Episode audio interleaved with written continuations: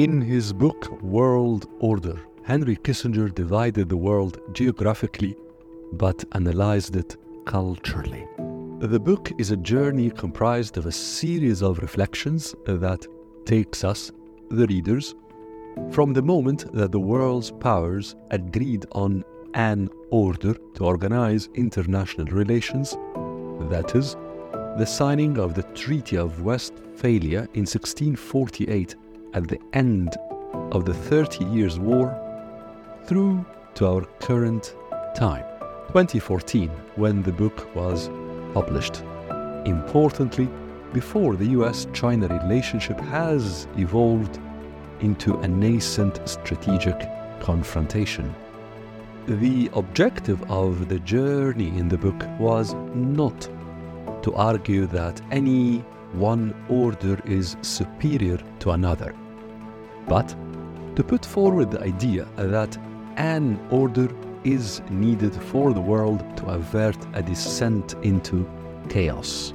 Perhaps this is the reason Henry Kissinger devoted the last section of the book to the impact of modern communications, the internet, and particularly social media on social relationships, societal cohesion, and on state sovereignty. Although Kissinger did not say it bluntly, his thinking was clear, and he made it clearer later on in work he did with key figures in California's Silicon Valley. That he saw new media's evaporation of barriers between societies and their gradual changing of individuals' sense of belonging as potentially threatening to political, economic, and social stability. They erode the notion of order as he perceived it. Many might regard Kissinger's views as those of an old man, belonging to a bygone or bygone era. Reading this chapter in World Order, Kissinger certainly comes across as a man whose worldview was shaped by 19th and 20th century sociopolitics, rather than by the revolutions in communications and the impact that revolution has had on social dynamics in the past 25 years. But to my mind, this anchoring in the 19th and early 20th centuries gives his views wisdom that ought to be reflected upon even if the pace of technological change renders many of the details in his arguments increasingly obsolete. The underlying logic matters, even if the details are no longer relevant. The main message of World Order, however, was not about the future of social interactions, but the future of states' interactions.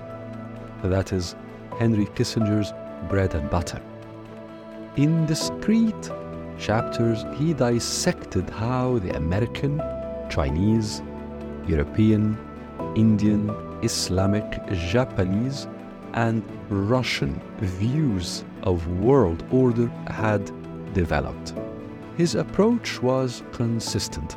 He identified the formative and transformative experiences that each of these societies had gone through.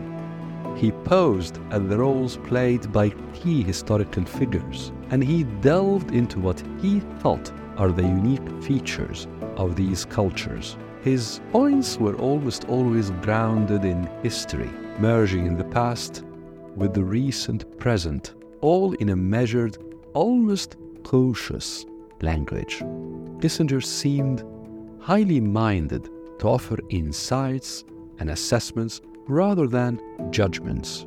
His flows, the links he made between the historical experiences, the leaders' roles, the cultural heritages, and the traumas that these different communities had experienced were logical and graceful. But they were selective. In each of the chapters, Kissinger picked and chose what he saw as the important historical experiences, the individuals worth mentioning, and the challenges that merited reflection. This is the nature of personal assessments, but it's crucial to remember that other observers might well choose different historical episodes, leaders, and traumas. Also, the underlying ingredients of these cultural order assessments were incomplete, which is a byproduct of subjectivity. No book would analyze all the features, formative and transformative trends, and key milestones and traumas of any culture, let alone of several. Often, however, Kissinger seemed to be looking from a very high ground or even flying over the cultures he looked at. From high above, he saw large mountains and grand valleys in the culture's terrains. Important and indeed often formative historical and cultural features. But in many cases, a majority of the people of the culture in concern have been mentally and emotionally living far away from these features Kissinger focused exclusively on. Some of what was formative decades and often centuries ago have with time become a more more of a of a mere background, often distant backgrounds whose influence over the present has become minimal. And yet, it is in this subjectivity and in the disagreements many readers would have with it that the mental dialogue between Kissinger and his readers would be animated. Kissinger's reflections were also distinctly American. For an observer of Kissinger's stature, it was surprising that his views did not have the detachment expected from someone with his command of history and long experience in international affairs. And actually, often his Americanness came across as a bit old fashioned, whereas most modern American strategists imbue their narratives with serious examinations of US foreign policy since the end of World War II, Kissinger's reflections on American on America's view of world order lacked any real criticism of the legacy of Americans' projection of power in the last seven decades. Contrast this with Kissinger's discussion of the Chinese perspective on world order.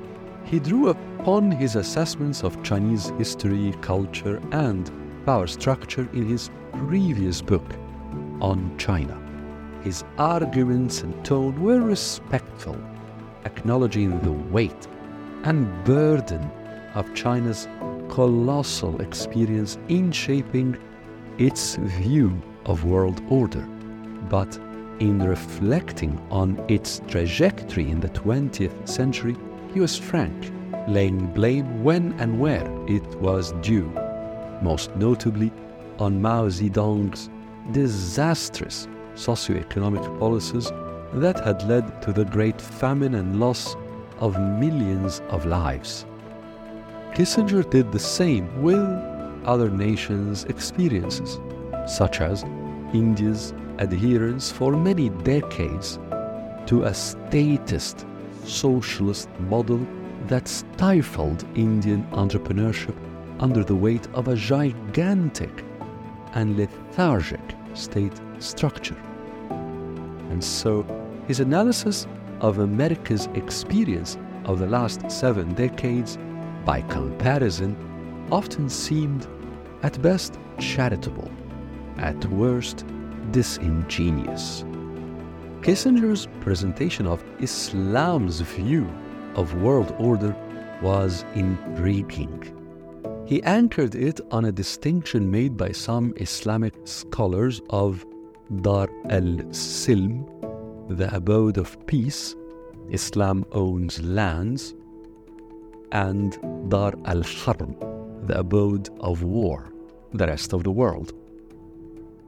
He used uh, this distinction as the launching pad to dissect why Islam, in his assessment, has never and will never accept any other order. At the beginning of the chapter on Islam, Kissinger made a subtle caveat that the view he picked represent but only one of many that have shaped Islamic thinking and engagement with the world. The caveat was admirable and correct, but it did not answer the question of why he had chosen that specific view to represent the Islamic perspective despite the existence of many other rich and diverse perspectives on Islam's place in the world that scores of Islamic schools of thought had produced over the past 14 centuries, and especially in the 19th and 20th centuries. The likely answer is that Kissinger chose a school of Islamic thinking that reflects, in his view, the most potent force in the Islamic world at the moment.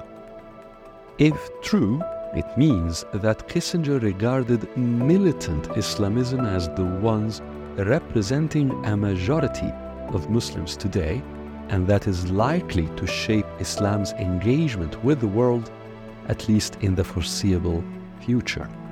Interestingly, Kissinger also made a distinction between the Islamic perspective and the Iranian one. I suspect that this was driven by two factors. The first was his fascination with cultures. The Persian civilization is beguiling.